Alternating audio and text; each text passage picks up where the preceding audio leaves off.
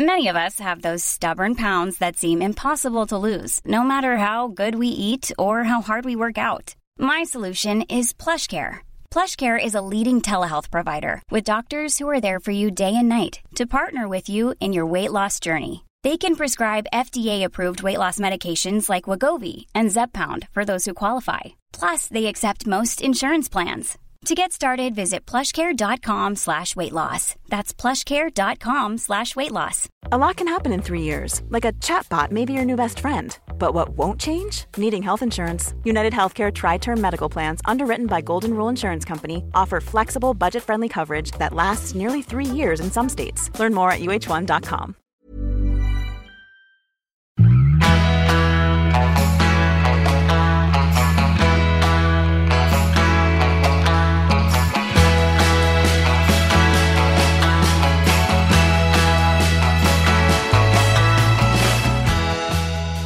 Välkomna till ett nytt avsnitt av Träningspodden! Tarara! Det är dags igen, det är fredag. Jag heter Jessica Almenäs, på andra sidan har vi Lovisa Lofsan Sandström. Short hair, don't care. Ja, jag vet. Jag tänkte precis säga det, för fan vad snyggt alltså. Vad modigt. Jag vet inte om ni som lyssnar på Träningspodden har följt med på Lovisas Instagram, men hon har ju alltså klippt håret kort.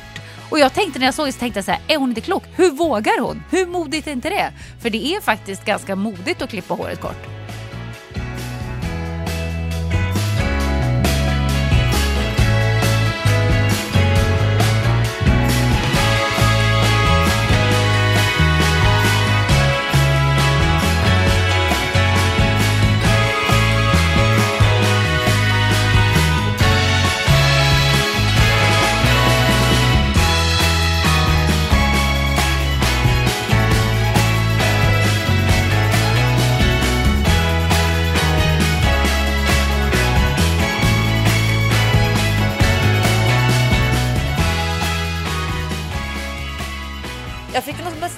Feberattack när hon satte saxen i själva tofsen. När hon liksom började klippa, så klippte hon och klippte och klippte och kom hon liksom aldrig igenom, för håret var så tjockt. Och då fick jag som en vallning från fötterna hela vägen upp genom bröstkorgen.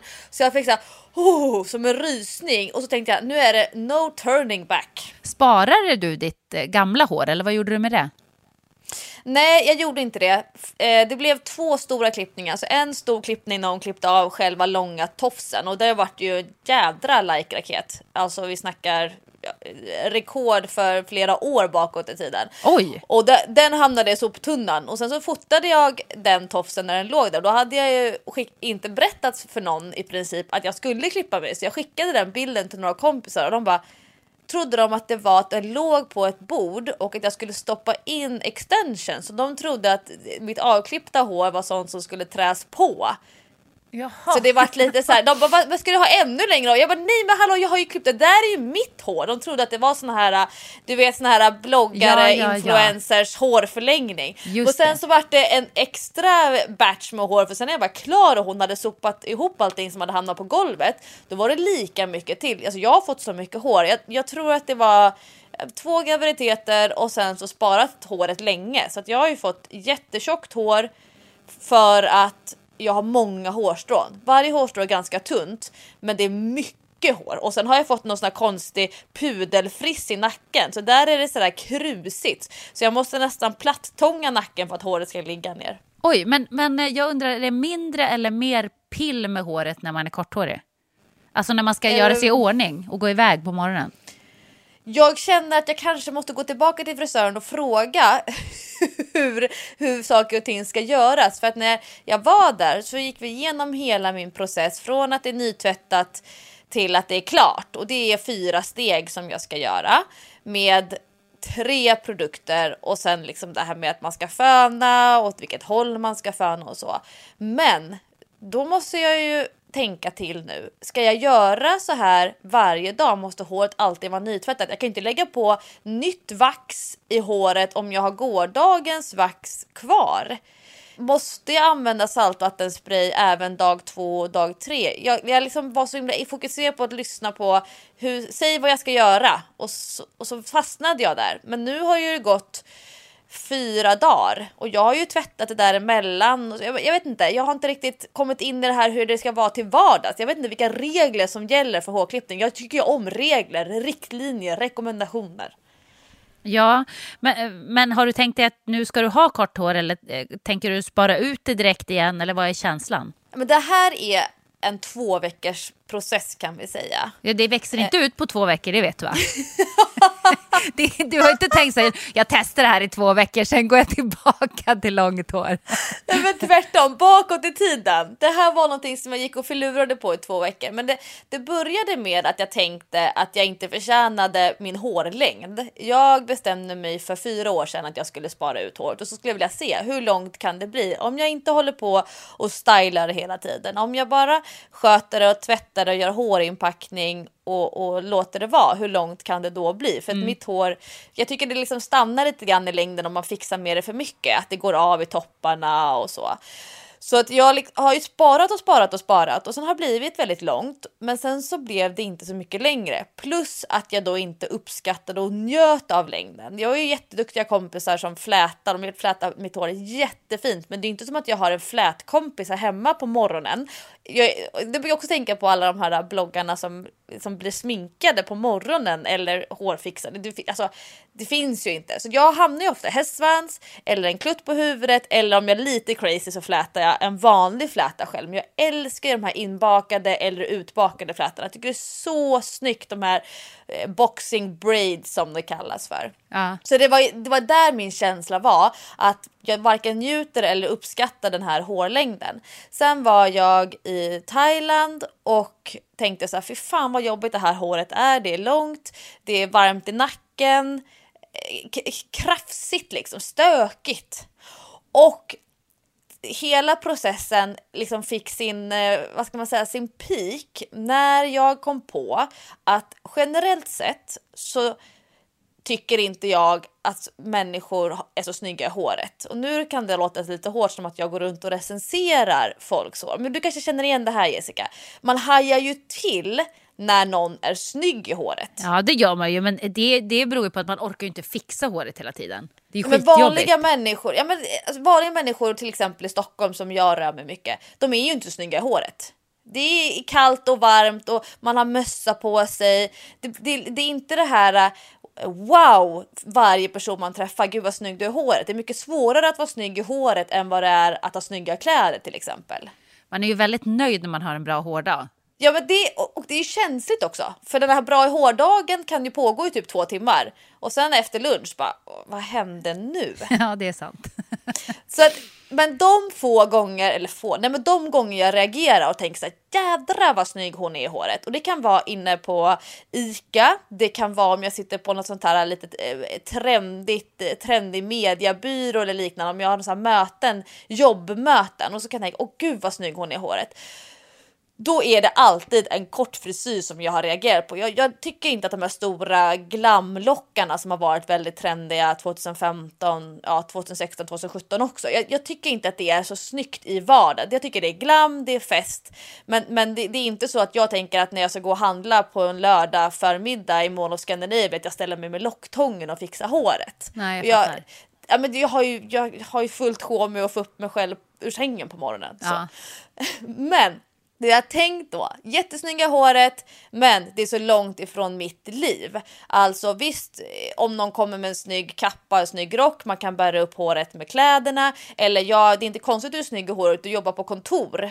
Jag som jobbar med träning, så jag kommer med massa så här förklaringar till varför jag nog antagligen inte kan vara snygg i håret eller vara kortklippt så. Men så kom den här kulmen då av den här processen på Playitas, när jag umgicks med en jätteduktig coach som heter Ellen, som jobbade på Playitas några veckor nu under hösten. Och det gick till och med så långt att jag gick till frisören och så gjorde jag det som jag själv som PT alltid tycker är väldigt festligt. Nämligen när en person kommer med en bild på sin kropp och så säger de så här skulle jag vilja se ut. Och så vill de som har en beställning på att träna mig så att jag ser ut så.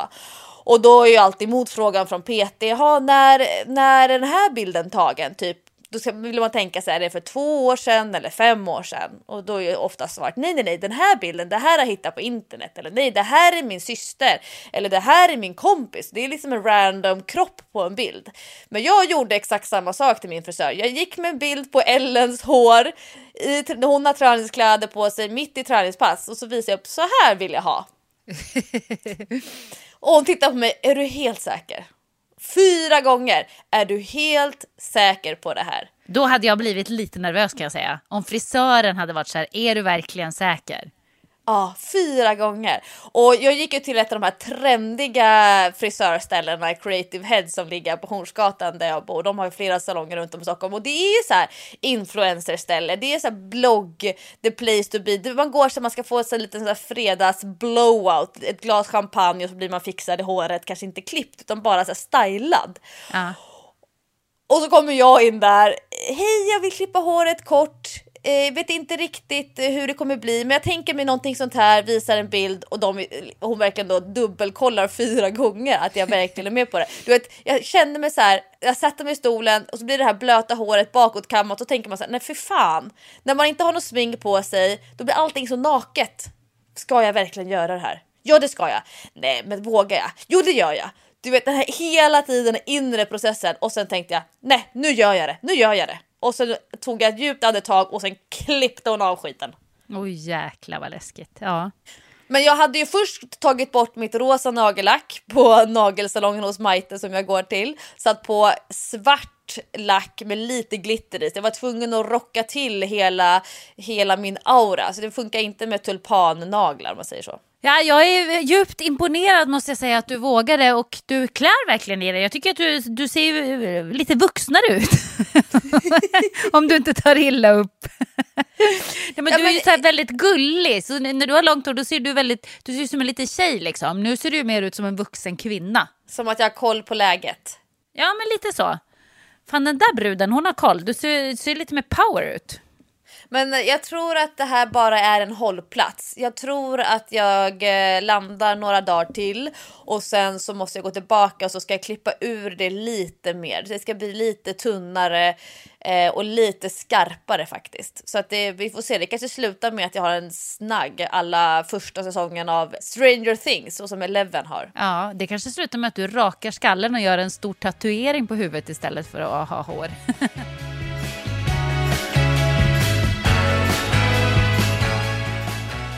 Träningspodden sponsras av Interflora och julkampanjen Sätt färg på julen. Den kallas ju också för The Flower Effect, Jessica. Det gillar ju vi lite extra. Ja, man älskar ju blommor. Alltså jag älskar snittblommor, jag älskar att få blommor, jag älskar att ge blommor, och jag tror inte att jag är ensam om det. Det är ju något som man verkligen uppskattar. Jag är inne på mitt 4:e år med fejkade julstjärnor, såna här röda blommor som står sig väldigt fint även år 4, men jag känner det, och sen så säger jag har också kryddat upp det med helt färska snittblommor från Interflora. Så det ser faktiskt ganska trovärdigt ut, men jag skulle inte klara av att ha hela hemmet så här rödfärgat med färska blommor, men det är väldigt snyggt att ha ett par i vardagsrummet. Skämtar du att du har plastblommor eller vad menar du? Ja, tygblommor skulle jag nog vilja kalla för. Men som sagt, 4:e året, de börjar se lite slitna ut i kanterna. Men det är ju så snyggt med blommor, och jag är ju inte så mycket för krimskrams generellt. Så därför så blir det några fejkblommor, och sen så sätter jag de här riktigt pangbuketterna i centrum. Och då ser allting väldigt så här piffigt ut. Alltså jag dör. Om du har en kompis som Lovisa eller någon när och kär släkting som har plastblommor eller tygblommor hemma, så säger jag bara skicka en blomma nu i jul. Have mercy. Julen är ju liksom en perfekt tidspunkt att göra det på också. Att överraska någon lite grann. Kanske som en vänlig liten pik. Det kanske är dags att byta ut de där andra som inte ens doftar. Ja, men är det som är det viktiga, Jessica? Är det doften? Va? Ja, men jag gillar ju att blommor kan liksom få ett helt rum att lysa upp. De doftar och de lever, och de är så himla vackra att titta på tycker jag. Alltså jag älskar verkligen blommor. Jag vill ha blommor hela tiden. För bäst tycker jag att det är när det är tulipansäsong. Nej, vad säger jag? Tulpan! Med en enkel tulipan. Ja, men för att de håller så länge. Så det tycker jag är ganska härligt. För då slipper man liksom byta ut dem så snabbt. Det är ju så tråkigt när man har en jättevacker bukett som bara är fin i 2 dagar. Och sen måste man kasta ut den och gå och köpa en ny. Så att, det gillar jag. Men jag har nästan alltid snittblommor hemma hos mig. Jag har min kompis Betty och hon är en sån som skickar blommor. Alltså det är en sån här grej som hon har, tror jag. Så att det är inte alls ovanligt att det hänger ett sån här fin paket på dörren, eller att jag får ett sms eller telefonsamtal från Interflora att de har en blomma att leverera. Och då vet jag bara, vem kan det här vara? Och sen slår aldrig fel att det är Betty. Alltså det betyder ju mer än alla Instagram-kommentarer eller så sms om att jag tänker på dig och ingenting sånt. Alltså få färska blommor, det känns så genuint. Och Betty bor ändå i Växjö. Det är liksom, vad är det, 30 mil, 40 mil, 45 mil. Men tanken räknas. Det är ju det som också är härligt med Interflora till exempel. För om man beställer innan klockan 13 på vardagar så levererar de blommorna samma dag. Så att man kan liksom komma på en spontan grej. Bara, gud vad jag känner för att skicka blommor till Lofsan. För jag tyckte att hon gjorde ett sånt härligt inlägg på Instagram. Hon inspirerade mig och fick mig att gå till gymmet idag.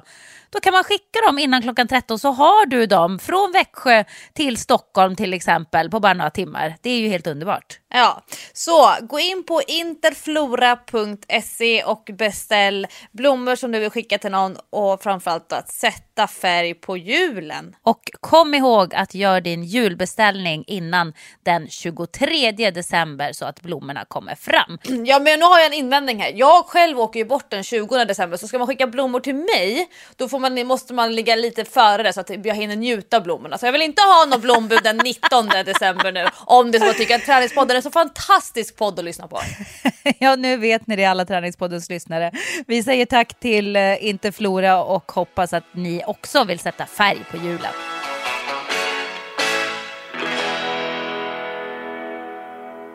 Men jag har en lite rolig grej, Jessica. Du och jag har gjort ett ganska stort nummer av våra privatdetektivsådror. Ja. Alltså både du och jag, vi är ute på span alltså. Ja, vi har alltid ögonen öppna. Det ska ni veta. Om ni kommer i vår väg. Du gjorde ju den stora kapningen av ett poddavsnitt där du gick all in på träningspodden som du hade varit inne och granskat i sömmarna. Det var ju roligt. Vi fick ju så mycket respons på det. Jag tror dels att de fick massa nya lyssnare, men sen fick vi massa feedback på hur olika vi var och hur vi kompletterade varandra. Träningspodden och träningspodden. Just det. Ja, jag är nöjd över det grävjobbet ändå. Men jag kan säga dig att du ska nog vara stolt över våra poddlyssnare också. För vi har fått ett, vad kallar man det för när det är så här journalistik? Sånt här, när man gräver. Ja, grävande journalistik. Ja, vi har poddlyssnare som nästan är steget värre än vad vi är. Men de är lika bra som du och jag på att dra slutsatser. För håll i dig nu, Jessica. Åh, jäklar vad spännande. Jag är pepp. Ja, nu är det kopplingar här på flera nivåer som är så intressanta. Vi har då en poddlyssnare som har hört av sig via ett meddelande till träningspodden på Facebook. Och hon har börjat lyssna på en ganska ny podd. Hon sa att det var typ 6 eller 7 avsnitt som var släppta. Aha. Och kopplingen då här, det är många kopplingar på flera nivåer. Till att börja med så ges den här podden ut av tidningen Vi. Mm-hmm. Och tidningen Vi, vad har du för relation till den? Inte nästan någon alls. Vet du vad Vi är? Nej, ens? Inte ens det. Vilken tidning är det? Jag ser framför mig det så här vita bokstäver med svart ram. Så står det V och ett I. Och det är lite så här kulturmagasin. Det är inte Aftonbladet, Expressen. Utan det är, man kan läsa lite grann om författare. Och det kan vara någon sån här omvärldsbevakningsreportage. Nej, men det är lite avancerat, tidningen Vi. Mm-hmm. Mm. Och tidningen Vi, tror jag, men jag har inte fått riktigt koll på den här kopplingen, men det är kopplat till Norstedts på något sätt. Mm-hmm. Och Norstedts, Jessica, det har ju du och jag en väldigt tydlig relation till. Ja, vi ger ju ut våra böcker där hos Norstedts, ja. Och då är det så att tidningen Vi har börjat podda och en av deras 3 profiler i deras podd, det är Fredrik Lindström. Ja, alltså dialekt Fredrik Lindström, språk Fredrik. Ja, språk Fredrik. Det är väl han som säger att det viktigaste är att man förstår vad man menar. Ja, jag älskar hans språkprogram. Mer än På spåret älskar jag hans språkprogram. Vad är det du gillar då?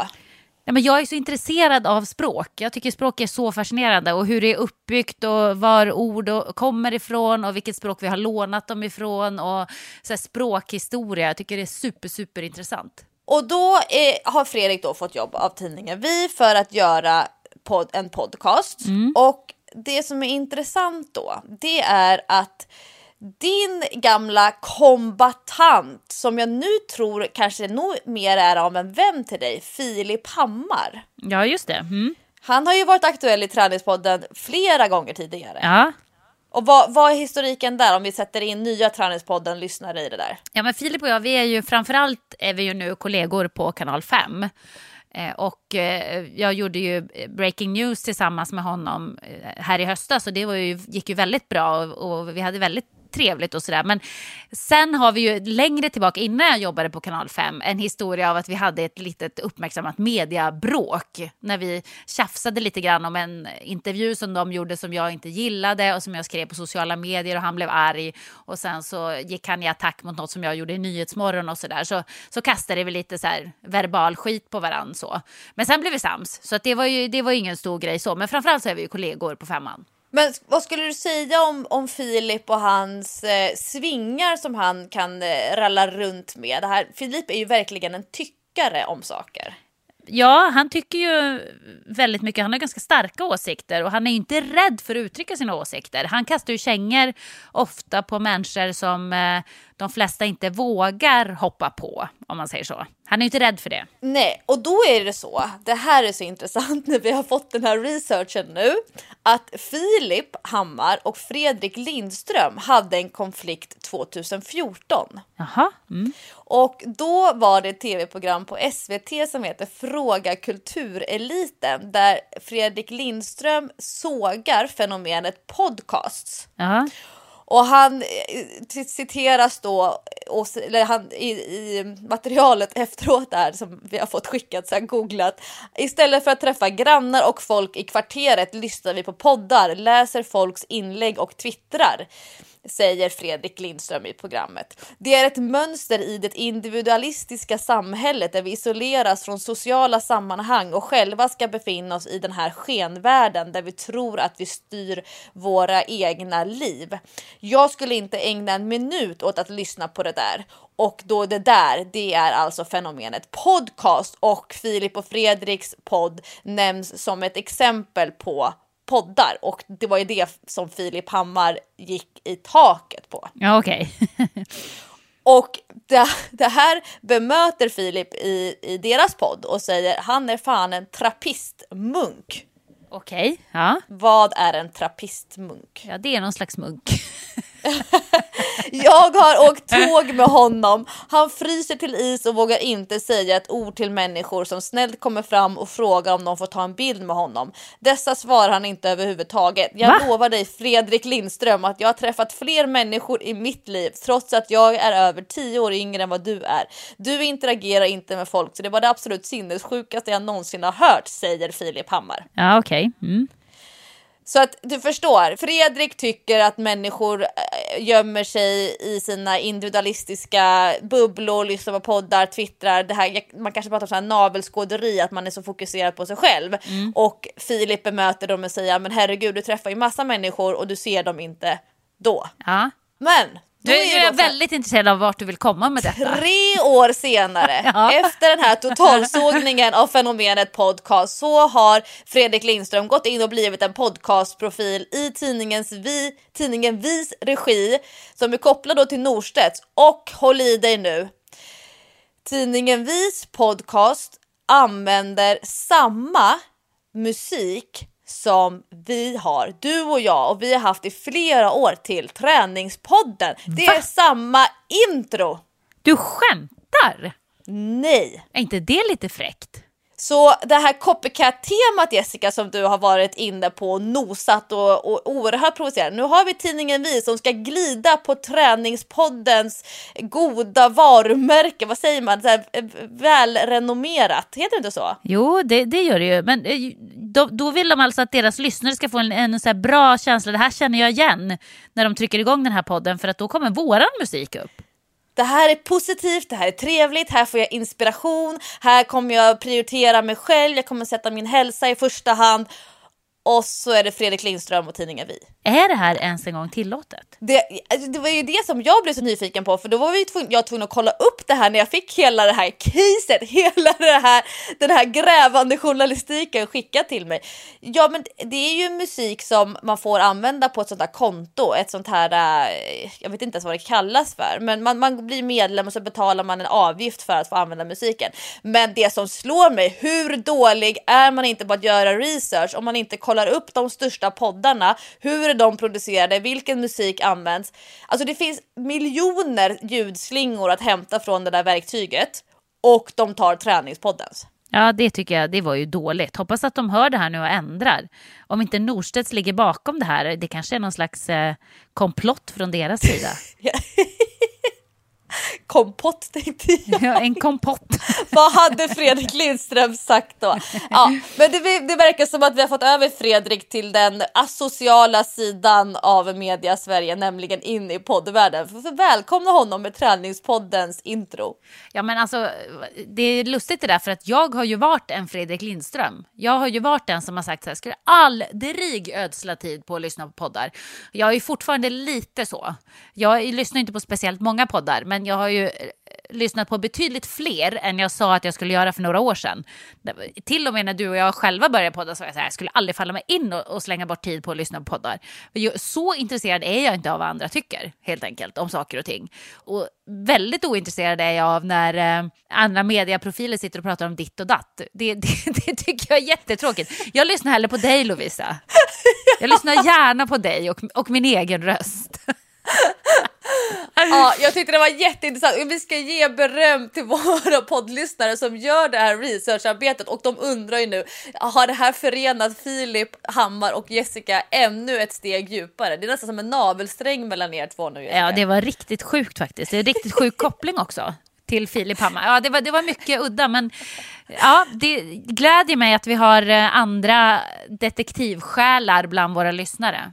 Då känner jag ju att vi delar detta med våra lyssnare.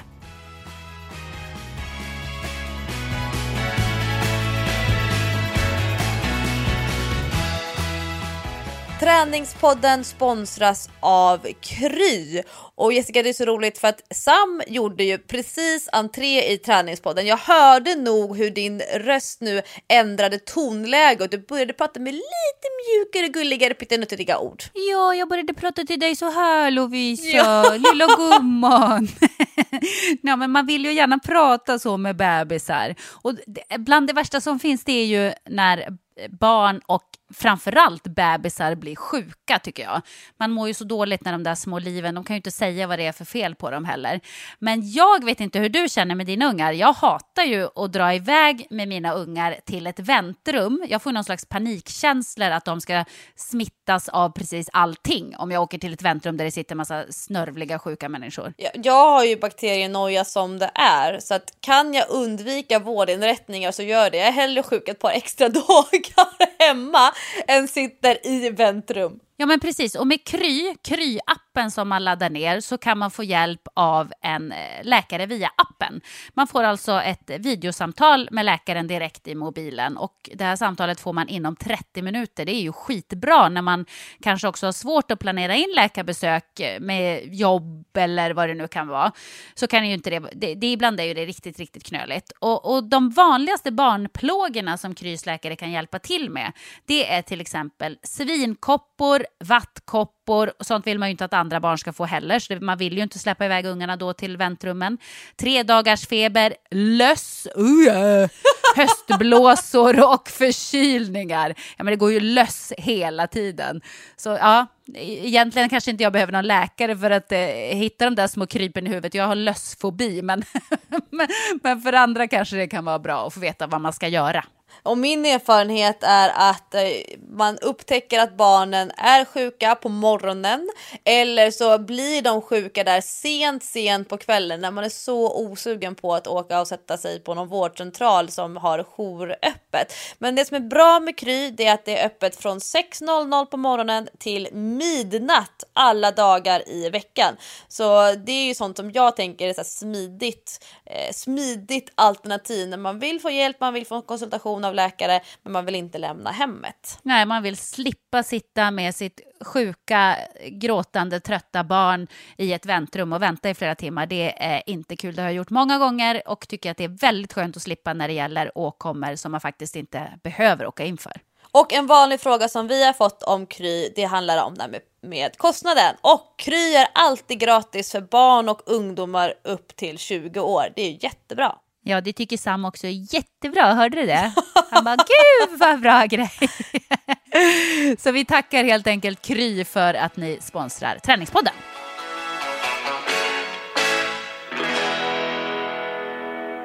Men jag känner att vi behöver en större update om din basketkarriär. Vad är det som har hänt? Suck, säger jag bara. Nej, men förra veckan när vi spelade in på podden, då var det ju tisdag. Och jag skulle gå på min andra basketträning. Kommer du ihåg, Lovisa? Jag var ju lyrisk. Jag var ju verkligen så här, jag har hittat ny inspiration. Det här kommer att göra under för all min träning. Jag är sugen på att börja springa igen. Liksom. Verkligen pepp. Och så kände jag ändå, på tisdagen, så var jag lite så här nojig innan träningen. För jag hade någon föraning om att jag skulle göra illa mig. Så att jag var skitnöjd med så här, jag måste ha kompressionsstrumpor så jag inte drar en muskel i vaden, du vet. Har haft muskelbristning i vaden förut. Jag var bara så lite nojig helt enkelt. Och sa till Patrik så här, har du något skydd jag kan låna och bla bla bla. Det var mest vaderna jag var nojad över av någon anledning. Ja, så går jag iväg och tränar. Det går jättebra. Ända tills en snabb förflyttning. Jag sätter ner foten ganska hårt och känner att det bara säger pang i foten. Du vet så här smällljudet som man också får faktiskt när man får en muskelbristning i vaden, om någon har haft det förut. Eller när hälsenan snappar till exempel. Då säger det ju också pang som ett pistolskott. Och nu vet jag inte... Det är det mest fruktansvärda ljudet man kan höra. Alltså från kroppen, förutom pruttar och sånt, men det hör man ju så regelbundet, så det är ändå, de är ju vant vid, men det här när en sena går av, det är så jävla obehagligt, för att man vet ju också direkt att det här var något allvarligt, för den här enorma smärtan, den kommer ju inte pangbom på en sekund. Jag kände liksom, aj, det där gjorde ont under foten, kunde inte riktigt lokalisera var, men jag hörde ju det där panget, så jag visste att det här är någonting allvarligt, jag måste kliva av med en gång. Hoppar av, hoppar hem på ett ben typ. Tur att det inte var så långt till min basketträning. Ringer Patrik på vägen och säger så här, jag har skadat mig. Det är någonting under foten som har gått, jag kan inte stötta på hälen. Och han säger till mig så här, alltså jag kände på mig att du skulle skada dig idag. Och det är det sjukaste, för jag hade ju haft samma känsla. Jag hade ju också känt på mig att jag skulle skada mig.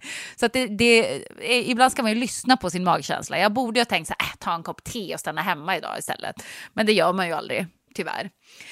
Så jag hoppar hem och han tittar på det där och han tror att det är en hälsporre. Jätteont i foten. Den är blå, svullen under foten. Hur man nu kan bli det. Väldigt bizarrt. Jag har ganska höga hålfötter, så att han sa att det är ju den där senan. Det är någonting med den som har hänt i alla fall. Åker till hans sjukgymnast nästa dag. Hammarbys sjukgymnast tog emot mig. Det var jättesnällt. Och hon tror då att det är någon form av ruptur. Hon tror inte att hela senan har gått av, men att den är liksom lite trasig. I senan under foten, nu ska vi se här. Senan i hålfoten som fäster i hälen. Nu blev det rätt. Den är det som är trasig. Hon sa att det här är ju en superovanlig skada. Jag har sett den en gång i hela min karriär. Alltså det är så sjukt, det är så typiskt mig att drabbas av något som bara är helt märkligt, som ingen vet vad det är. Så när jag ska förklara vad det är, så är det ingen som fattar. De bara, ja okej, ja. För hon sa till mig, så, när du ska beskriva det kan du säga att det är en kraftig stukning under foten. Hur sjukt låter det? Vad händer då med din träning? Nej, men jag kan ju inte träna alls. Det är så jävla irriterande. Så att jag hoppar ju på kryckor nu, jag har hoppat på kryckor i en vecka. Och det är ju jättejobbigt med barnvagn och vi håller på och flyttar. Jag kan inte hjälpa till att bära någonting. Jag har också fått en tennisarmbåge som ett brev på posten. Tack för den, Televerket, säger jag bara. Av kryckorna då? Eller? Nej, men jag vet inte. Jag har överbelastat den armen på något sätt. Så att jag kan inte lyfta någonting heller. Kan inte bära, kan inte lyfta. Kan inte köra vagn med min fot. Alltså, stackars Patrik, säger jag. Den stackaren kommer gå in i väggen för att han får göra allting nu. Jag är ju helt jävla useless. Jag är en useless människa just nu. Och träna, ja men det kan jag ju bara glömma. Jag frågade henne hur lång tid tar det här. Ja, hon sa minst en månad innan du kan börja tänka på att träna. Jaha, en månad innan jag kan börja tänka på att träna. Jag som skulle börja springa och allting. Jag kan inte göra någonting. Jag kan inte ens yoga. Jag kan inte sträcka ut under foten och får inte belasta hälen. Ja, för du har ju egentligen nog aldrig varit en sån tapper yogi som kom på kryckor i måndags morse när du och jag hade bokat våran yin-yoga-date med Jolene. Ja, men jag kände att jag kan ju inte hoppa av. Utan jag hade ju så lovat. Stor grej av det där i podden också. Ja, men jag vet. Och att man skulle yoga i grupp för första gången, vilket var jävligt obehagligt. Men det kan vi prata vidare om sen. Och allt så här. Så jag bara kände, nej, jag måste ju gå dit. Och det gick okej. Det var några rörelser som jag kände att det här var kanske inte så bra. Men jag försökte anpassa så gott jag kunde. Yin-yoga är ju ganska... Det är ju inte så fysiskt om man säger. Vi gick ju därifrån och frös snarare än att vi gick därifrån och svettades. Yin-yogan är ju min favorit-yogaform. Mest för att man får vara stilla. Ja, det var ju väldigt skönt. Jag måste säga att jag fick ju lite mer smak på att hålla på så länge. Och hålla på i 90 minuter, för det kändes inte alls länge tyckte jag. Jag hade kunnat ligga där i 1,5 timme till. Vad tänkte du när det är sådär länge, 90 minuter? Vad hände med dina tankar? Började du tänka på jobb och barn? Eller är du bra på att göra som hon säger, det här med att tanken kommer och så flyger den vidare? Nej, jag har ju svårt att fokusera. Det är ju ett av mina stora problem i livet, att jag har jättesvårt och speciellt sen jag var utmattad så har jag svårt att hålla fokus länge. Jag har svårt att koppla bort andra grejer, utan det är liksom hjärnan sätter igång och börjar snurra. Så det var ju en utmaning för mig. Jag fick kämpa med mig själv hela tiden. Men jag tyckte också att det var ganska obehagligt att yoga i grupp.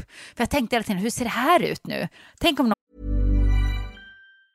I'm Sandra, and I'm just the professional your small business was looking for. But you didn't hire me, because you didn't use LinkedIn Jobs. LinkedIn has professionals you can't find anywhere else, including those who aren't actively looking for a new job, but might be open to the perfect role, like me.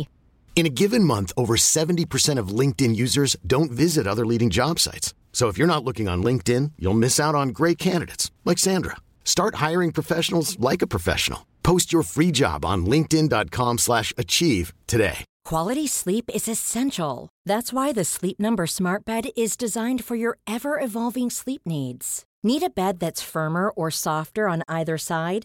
Helps you sleep at a comfortable temperature? Sleep Number Smart Beds let you individualize your comfort, so you sleep better together. J.D. Power ranks Sleep Number number 1 in customer satisfaction with mattresses purchased in-store. And now, save 50% on the Sleep Number Limited Edition smart bed for a limited time. For J.D. Power 2023 award information, visit jdpower.com/awards. Only at a Sleep Number store or sleepnumber.com. De kollar på mig, jag ser inte klok ut. Åh gud vad jag är ovig. Och du vet, sådana tankar snurrade hela tiden. Jag tyckte att det var lite obehagligt. Men du har gjort det förr. Ja, men jag är ju van att träna i grupp generellt sett. Men jag har ju blivit mycket noggrannare när jag tränar i grupp att jag är där som jag. För att om jag håller en grupp, det är ju ändå liksom mitt vanligaste. Det är att jag håller i grupper och då är jag ju där i min yrkesroll. Och förväntas hålla ihop paketet. Och ibland så har jag 10 personer som jag ska hålla ihop. Och ibland så kan jag ha 150-200 personer som jag ska hålla ihop. Och då ställs det jättemycket liksom, krav på mig som person. Men sen kan jag ju gå på gruppträningspass där alla vet vem jag är. Och det är fine. Men det är ändå så att jag känner att jag är under luppen. Ja. Lite grann det där med att många kanske tänker att de känner mig och så träffas vi för första gången och då ska jag göra utfall bredvid och svettas och stånkas och så. Så då brukar jag känna så att jag måste ta ett lite större socialt ansvar för passet. De brukar liksom peppa lite extra, heja på alla och liksom ja, men jag känner mig lite grann som en sån här mood manager, fast jag behöver inte hålla ihop gruppen, men jag känner ändå liksom att jag måste vara någon sån här social spelare. Men det bästa som jag vet numera, det är när jag kan gå lite inkognito. Ingen vet vem jag är, ingen vet vad jag jobbar med och jag kör mitt race, jag gör min grej. Och det gillade jag med Jolene i måndags. Jag har ju ingen koll på de andra som var på passet. Jag tror att det var, du kände säkert några stycken av dem som var där. Men jag behövde inte ta ansvar för någonting mer än bara jag. Men jag har ju fullt sjå med att hålla ordning på tankar, att det ska vara bekvämt, att fokusera på rätt saker. Om hon säger yin-yoga, vi kan ju börja med att prata om yin-yoga för det första. Nu glömde jag bort det. Vi kanske måste ha någon ingång på det här. Ja, men alltså yin-yoga, det är ju en speciell form av yoga. Det är ju ingen sån här, det är ju ingen flow-yoga där man kör på så att det blir som ett träningsprogram, utan det är ju som stretch kan man säga. Man håller positionerna väldigt länge. Nu höll ju vi positionerna mellan 3 och 5 minuter, men man kan ju hålla dem längre också. Men det är jättelänge. Det är jättelänge att ha samma position i 5 minuter. Och det blir ju också påfrestande. Det känns ju verkligen. Nu ska man ju inte gå... Man ska ju inte sträcka ut max när man gör yin-yoga. För att då kan det vara dåligt för kroppen, om jag förstod Jolina rätt. Ja, hon pratade om 70%. Ja, precis. Att det får inte göra ont, det får inte bulta, det fick inte bränna. Och det är väldigt svårt, för man vill ju ändå att det ska kännas. Alltså man vill ju komma åt stretchen. Men tydligen får man inte gå in 100%. Nej, och Jolene pratade ju mycket om det här yin och yang. Alltså att det ska vara en kontrast. Om livet är yang så ska yogan få vara yin. Eller om träningen är hård, om det är löpning eller tung styrketräning, då är det yang. Det är yang-sidan. Precis. Och yin var... Det stod väl för skuggsidan av berget, var det inte det? Jo, det var det väl. På något språk. Ja. Vi har språktema på veckans podd. Ja, men verkligen. Men för när jag då i min så här drivna person ska in och sätta fotsulorna mot varandra i en sån här, knäna pekar rakt ut och så ska man liksom fälla sig fram. Nu gör jag här i min poddsäng, min fotsulorna är ihop, knäna faller ut åt sidan och sen så ska man luta sig framåt. Då vill ju jag ta i, jag vill att det ska stretcha, jag vill att det ska liksom kännas mycket. Så. Ja, exakt. Och det, då fick jag liksom bromsa lite och försöka tänka, ja, men vad är det hon säger? Vart ska det kännas någonstans? Och det här att det inte får vara snyggt. För exakt. Det är ju annars, både du och jag, Jessica, det ska vara snyggt. Ja, precis. Men det har jag kommit på att det är så skönt med yoga när man yogar hemma. Att då kan man skita i det och man kan flåsandas.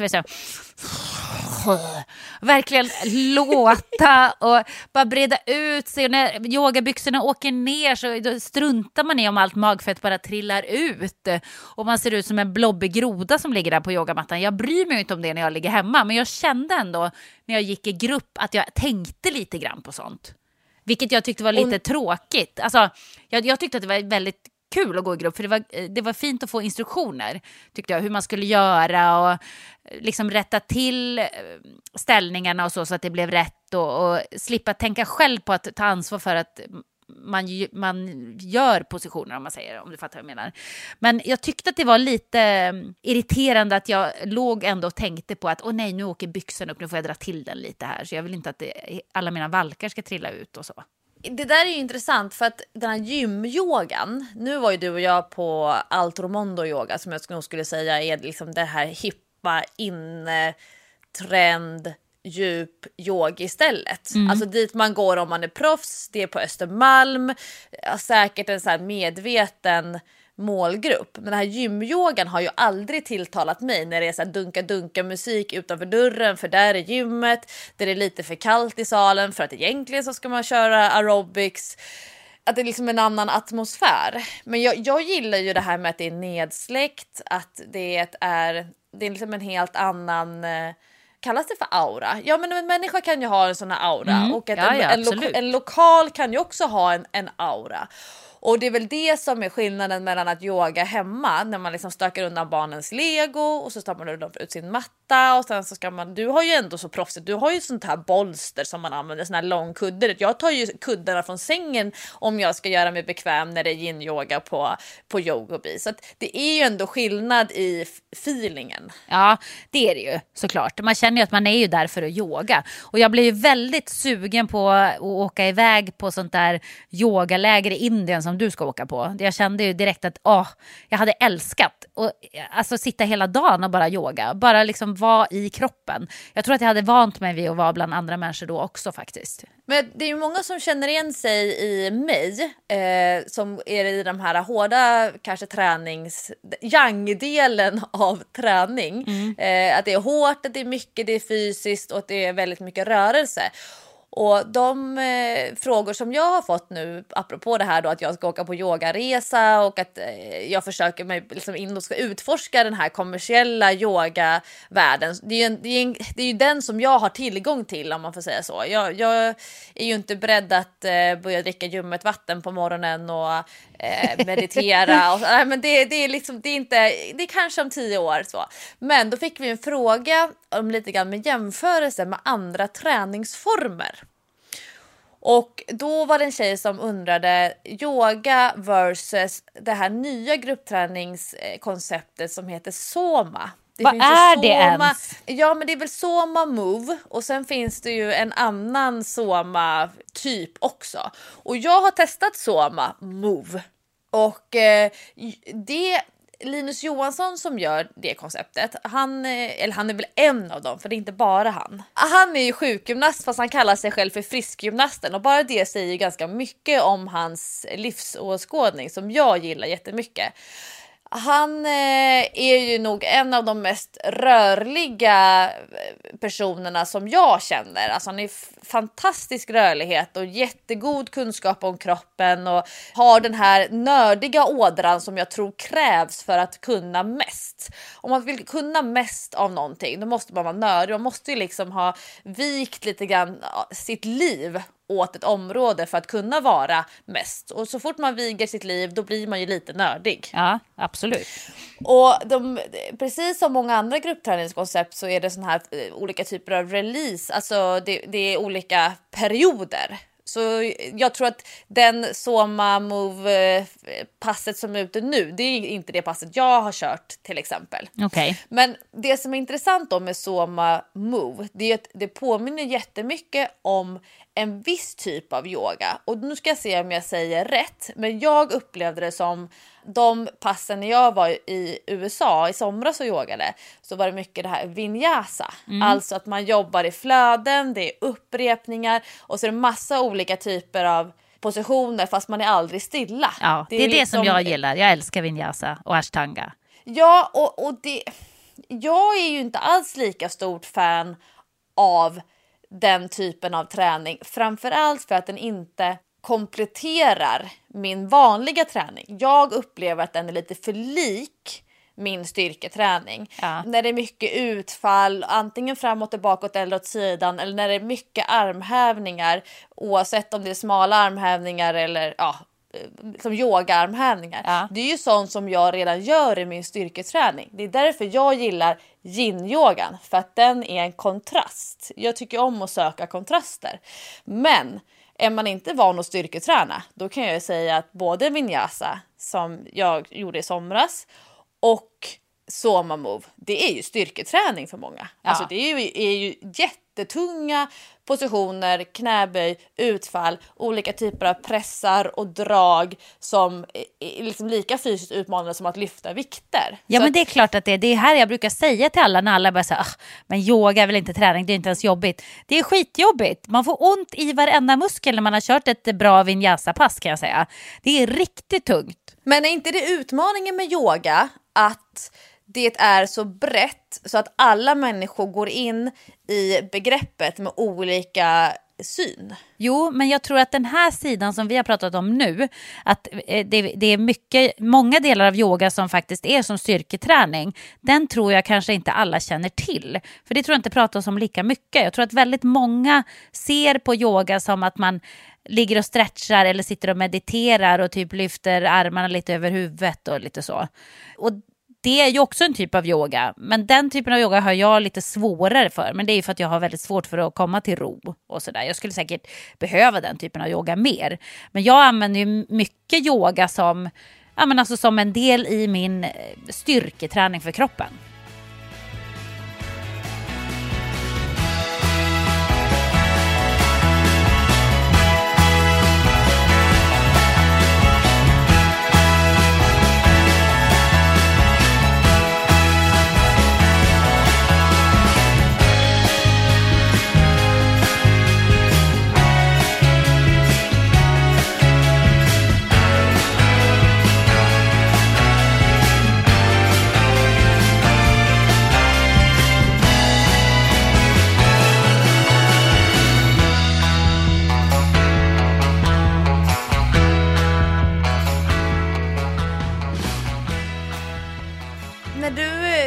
Har pratat liksom varm om yogainstruktörer eller yogalärare, då har jag en uppfattning av att du, precis som jag, gillar yogalärare eller yogainstruktörer som står kvar med en fot i styrketräningen eller som står kvar med en fot i konditionsträningen och kompletterar med yoga, jämfört med de som har lämnat den traditionella styrketräningen och lämnat den traditionella konditionsträningen och bara befinner sig med två fötter i yogan. Är du med på vad jag menar? Ja, absolut. Jag håller med. Jag har ju lite svårt för den här flumyogan. Det har jag lite svårt för, faktiskt. Jag tycker att det tar lite för mycket av min tid om det ska liksom vara kontakt med jorden och känna in alla positiva känslor och tacka för allt man har runt sig och så här. Det känner så, nej men det har jag inte tid med. Jag vill träna. Så att jag fattar precis vad du menar. Tacksamheten tar vi imorgon. Ja, men lite så. Det är säkert jättebra och det är mindfulness och hit och dit. Men det är inte därför jag yogar i alla fall. Du kommer du få så mycket skit för det här, Jessica. Ja, men det skiter jag i. Jag yogar väl på mitt sätt. Så fort vi pratar om yoga i Träningspodden, då får vi så mycket från yogis över hela Sverige som ska berätta för oss vad man får och inte får säga och tycka om yoga. Ja, men man får väl, alltså yoga måste ju vara personligt. Det är ju olika saker för alla, som du precis sa. Eller hur? Och jag är inte riktigt inne på det här andlighetsyogan ännu. Jag kanske blir en fullfjädrad yoga idag, men just nu så ser jag mest på yoga som en träningsform. Men jag tyckte yin-yoga var härligt alltså ändå. Och alla har sagt till mig att vill man komma vidare med yogan, alltså komma djupare i vissa positioner och utmana sig och lära sig svårare övningar och rörelser och så, då måste man hålla på med yin-yoga. Det säger alla som kan något om yoga. Så att yin-yoga, det är nog ändå nyckeln för att liksom hitta utvecklingen i kroppen någonstans. Så att det tror jag är bra. Alltså jag är ju rädd för att jag kommer komma hem som en fullfjädrad yogi från Indien. Jag ser ju framför mig, alltså det är ungefär samma rädsla som jag tänker att tjejer har när det gäller att lyfta tungt och bygga så här stora muskler. Man vill inte lyfta handen för tänk om jag blir biffig. Ja, och jag har lite samma sak. Tänk om jag kommer hem från Indien och har blivit yogifierad. Ja, men du kommer att komma hem med batikkläder. Du kommer att komma hem med batikkläder och så en sån här röd prick i pannan. Och en magsjuka. Ja, nej, det kommer att bli det nya. Och så kommer du ha hittat på ett eget yoganamn till dig själv. Så här. Kalla mig Mufasa. Nej, usch. Lofsan Mufasa kommer du heta. Så Mufasa måste alla kalla dig när du yogar. Inte Mufasa, men Lejonkungen förresten. Jo, det är pappan i Lejonkungen. Just det. Ja. När de använder Mufasa så ryser de här, vad heter de, hyenorna. Ja, det är ditt nya yoganamn. Jag och min kompis Karin som jag ska åka med, vi har försökt googla oss fram till bilder på där vi ska bo för att se om det kanske finns en litet kyl någonstans i något hörn där man kan ställa in sina proteinshakes så att man kan dricka dem kalla. Så att vi i alla fall en gång om dagen ska veta att vi får i oss sånt som vi tycker om. Vi är ju så nervösa för det här med maten. Ja, ja, men det förstår jag. Ingår någon slags fasta i det här också då? Eller vad är det frågan om? Det tar man extra betalt för. Nej, jag skojar. Jag vet, men du förstår, jag har ju inte riktigt gjort research på det. Jag försöker kolla om det finns kylskåp. Jag försöker kolla ifall det kanske är så att det finns. Nej, alltså jag tror att det ingår meditation. Jag tror att det ingår någon form av dans och rörelse, och jag tror att det ingår ganska många olika sorters yoga. Och jag tror att det ingår en hel del sitta och titta på havet. Och det lockar mig faktiskt ganska mycket. Men jag tycker att det ska bli spännande och utmanande. Den här, det går rykten. Du säger internet, man kan inte ha internet som källa, men det går rykten på internet om att det också är sån här, vad heter det när man är tyst? Jaha, okej. Man får inte prata heller, eller vad då? Ja, i alla fall en period. Oj, jäklar. Men vad heter det? Det heter ju någonting när man är tyst. Ja, inte vet jag. Då är du också någon slags munk. Vad var han kallade honom för? Trapetsmunk. Nej, trapistmunk. Nu måste jag kolla upp vad det stod. Trapistmunk. Ja, men det var, ja, trapistmunk. Nej, men jag tror att det är, men jag och min kompis Karin, vi är väl de två personer i Sverige som är sämst på att vara tysta. Och jag tror inte att indiska luften kommer att göra oss mer tysta än vad vi är hemma, om man säger så. Så att vi kommer väl sitta och viska i smyg och dricka Cola Zero och äta Pringle chips och proteinshakes. Nej, men du ser, det här är så fake. Ja, verkligen. Ni kommer att vara som de här. Ni kommer vara de här som inte tar det riktigt på allvar. Folk kommer att titta snett på er när ni sitter och fnissar. När det blir för andligt och spirituellt. Ja, eller för mycket fokus på chakran och på den andliga närvaron. Men jag kommer tänka på det apropå andlighet och så. En sak som fascinerar mig väldigt mycket med duktiga yogalärare, det är ju när man får till det här med andningen. Och jag vet inte om du tänkte på det, men Jolene pratade ju om andetag som snurrade sig runt hjärtat. Kommer du ihåg det här? Tänkte du på det? Nej, det tänkte jag nog inte riktigt på. Snurrade sig runt hjärtat? Nej. Ja, du hade fullt sjå med valkarna som du var tvungen att stoppa in, ja, som du upplevde det. Ja, men jag hade också fullt sjå med att andas. För att jag tycker att det är ganska svårt att andas rätt när man yogar. Jag glömmer ofta bort det. Så att jag måste ofta faktiskt koncentrera mig på att andas när man ska. Du vet, ofta så ska man ju andas in och så gör man en grej och så ska man andas ut och då gör man en annan rörelse. Så det där kräver ganska mycket koncentration från min sida. För jag brukar ibland prata om det när jag föreläser, framförallt kanske på arbetsplatser och så, när jag pratar om hälsa på arbetsplatsen för människor och det här med att gå och träna på arbetstid versus att ha konferensrumsyoga på onsdagar klockan 12 och att ta paus under dagen och liknande. Och då brukar jag prata om det här med andning, alltså att jag möter människor som är dåliga på att andas. De kan till exempel bli andfådda när de pratar. De kan inte ta någon så här längre dragning för att de kan inte synkronisera andningen med talet på ett bra sätt. Man ser att andningen ligger väldigt högt uppe i svalget, eller att man helt enkelt är osynk. Och att det kan gå 4-5 timmar innan man tar det här djupa andetaget. Ja. Och det är ju en av de andningsövningar som jag brukar göra om jag har svårt att somna på kvällen. Då brukar jag sätta på olika andningsövningar på YouTube och sen lägger jag iPaden med skärmen ner. Jag har aldrig med telefonen in i sovrummet, utan då kan jag använda iPad istället. Jag inte har några som helst appar som har med, men ingen Instagram och ingen Facebook och sånt, utan bara har YouTube och Netflix-appar. Det är ett bra tips för att om man inte vill ha det större i sovrummet. Men då lägger iPaden upp och ner så att skärmen är neråt, för då kan filmen ligga och rulla på. Men sen är det bara ljud. Och då är ju så att träna på att hålla andan med syre nere i lungorna. Men också det som Jolene pratade om, som jag tyckte var jättefascinerande. Och jag såg verkligen framför mig när man tar ett andetag.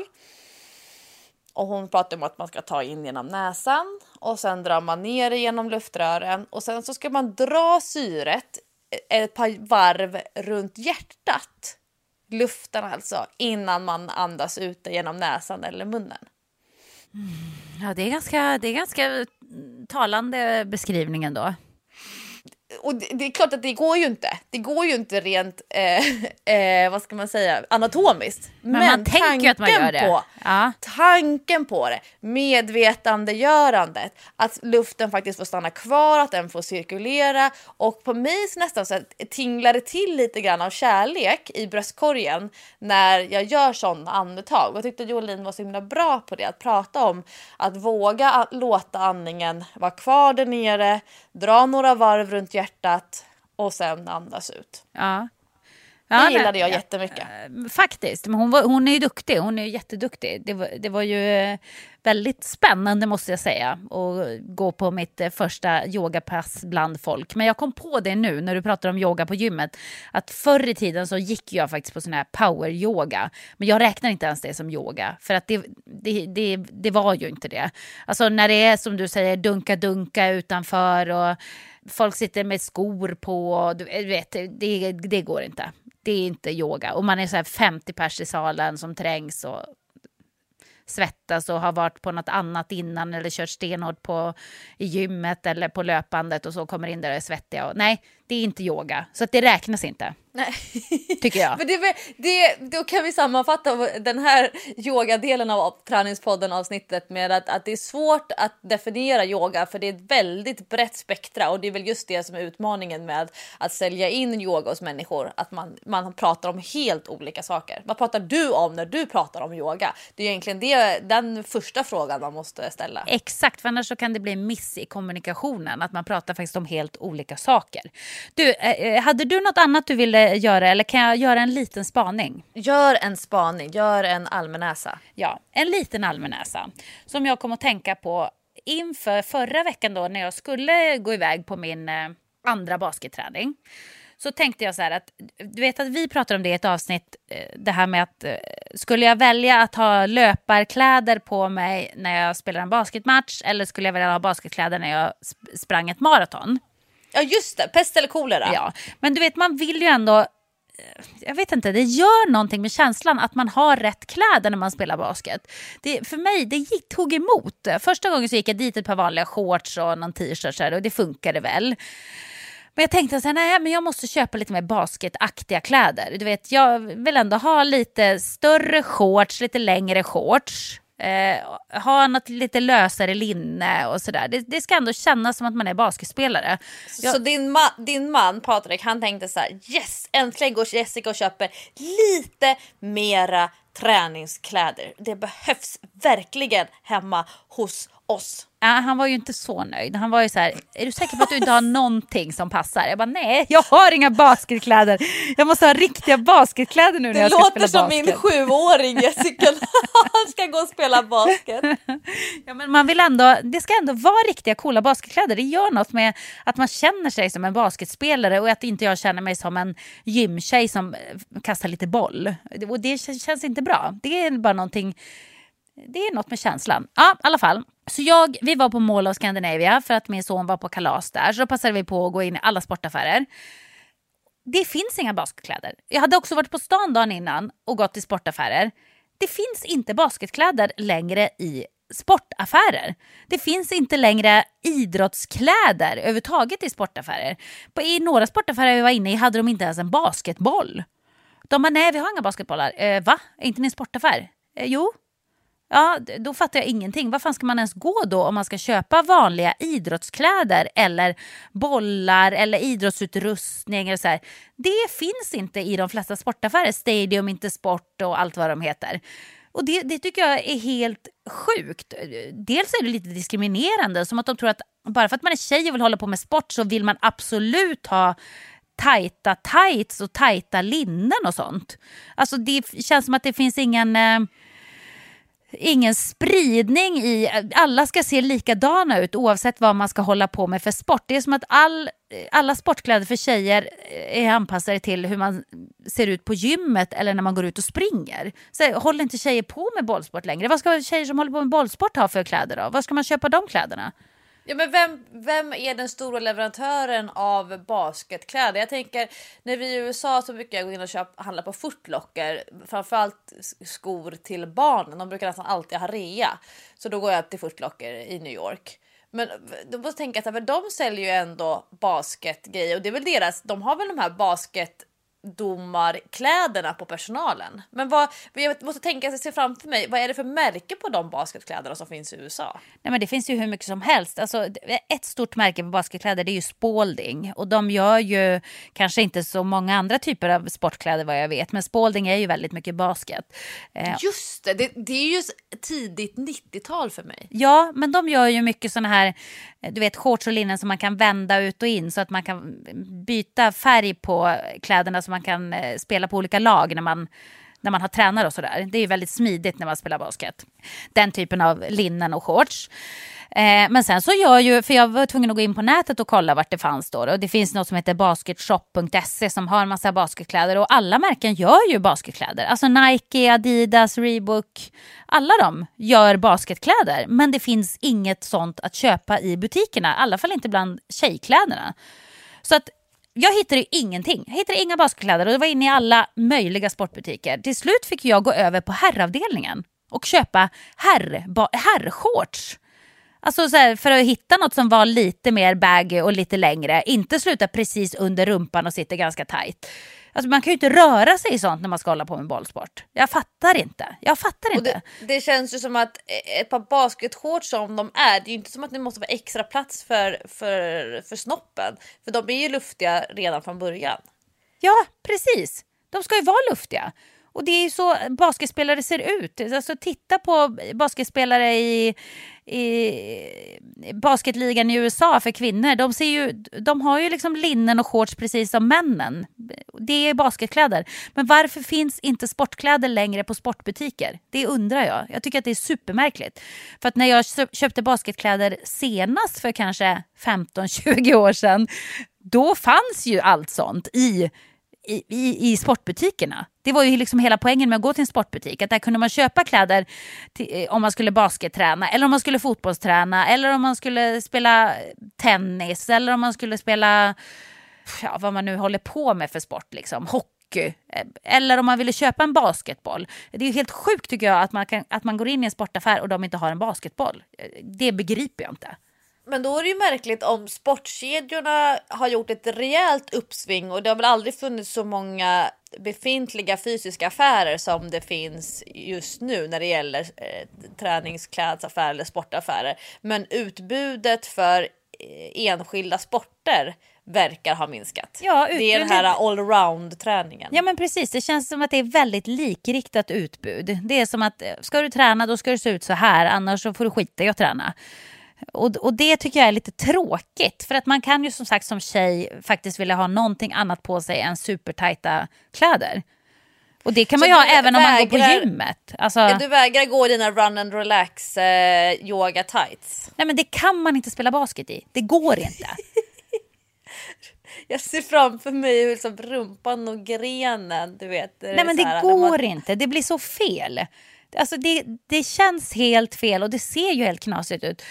Tycker jag. Jag vet inte. Det är bara att ta emot. Men det var alltså en reflektion som jag gjorde att sportbutikerna har inte längre sportkläder. De har gymkläder och löparkläder. Det är det som finns. För tjejer, Lovisa. För killar så finns det ju fortfarande.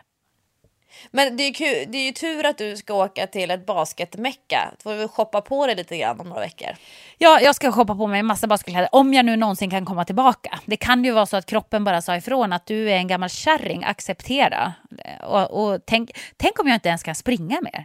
Alltså ja, vad gör du? Nej, men jag vet inte. Vad gör jag då? Vad gör jag då? Någonstans så, jag ser ju alltid det värsta scenariot. Så att någonstans i mitt huvud har jag redan börjat tänka så här: hur kommer mitt liv att bli om jag bara får sitta på en motionscykel? Hur olycklig och deprimerad människa kommer jag att bli i så fall? Uff. Jag tänker ju snarare att det var så att det var 4 månader sedan som du födde barn. Och att det var en av de främsta orsakerna. Inte att du skulle vara gammal eller kärring. Åh, tack Lovisa, för jag har inte ens tänkt den tanken. Det var något som jag glömde bort lite grann. Men visst är det så att ligament och sånt blir lite uppmjukade?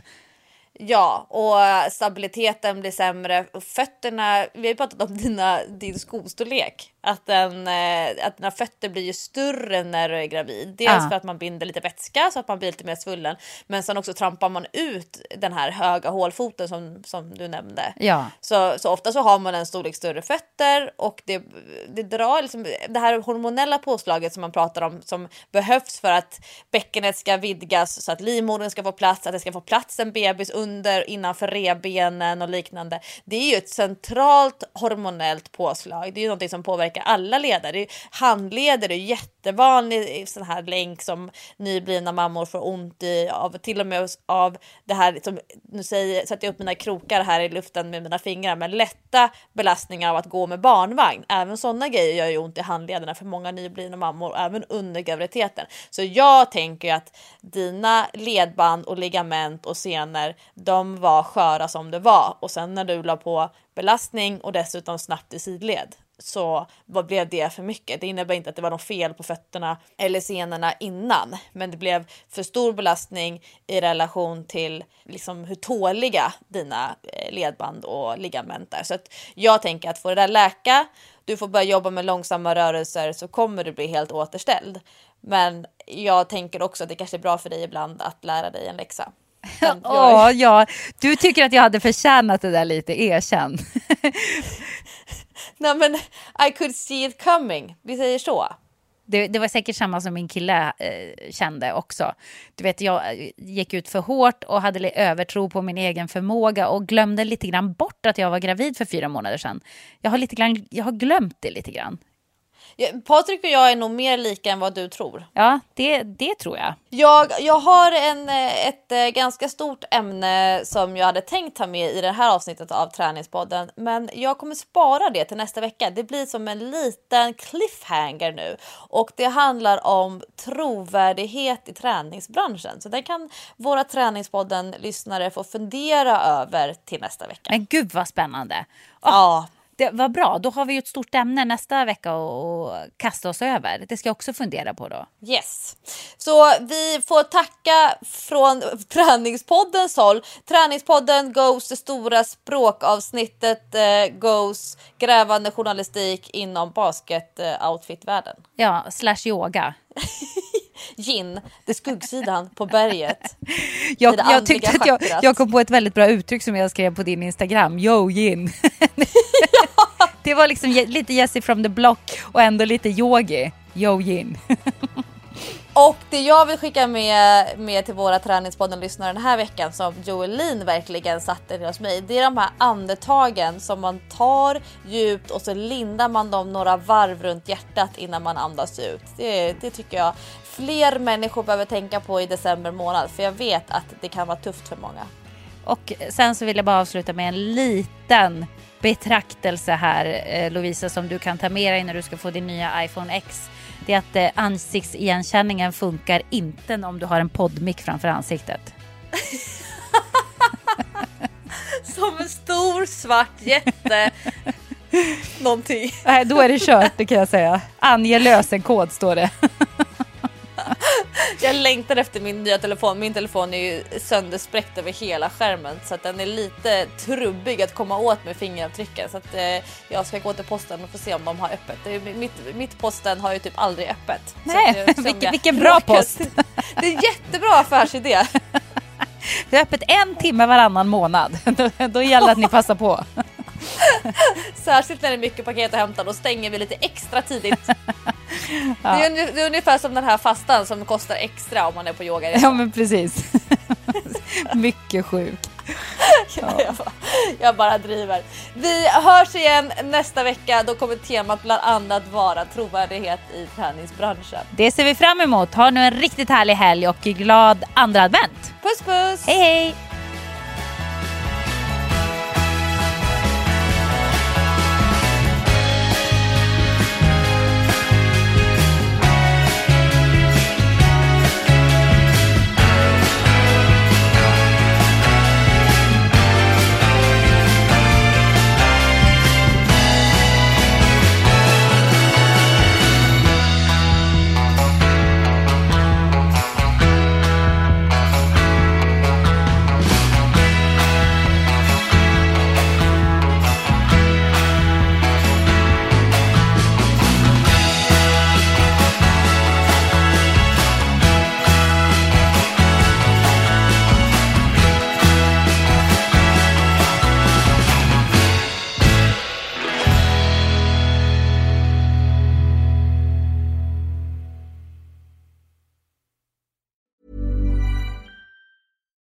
When you make decisions for your company, you look for the no-brainers. And if you have a lot of mailing to do, Stamps.com is the ultimate no-brainer. It streamlines your processes to make your business more efficient, which makes you less busy. Mail checks, invoices, legal documents, and everything you need to keep your business running with Stamps.com. Seamlessly connect with every major marketplace and shopping cart. Schedule package pickups and see your cheapest and fastest shipping options from different carriers. With rates up to 89% off USPS and UPS rates. And with the Stamps.com mobile app, you can take care of mailing and shipping wherever you are. Make the same no-brainer decision as over 1 million other businesses with Stamps.com. Sign up with code PROGRAM for a 4-week trial, plus free postage and a free digital scale. No long-term commitments or contracts. That's stamps.com. Code program.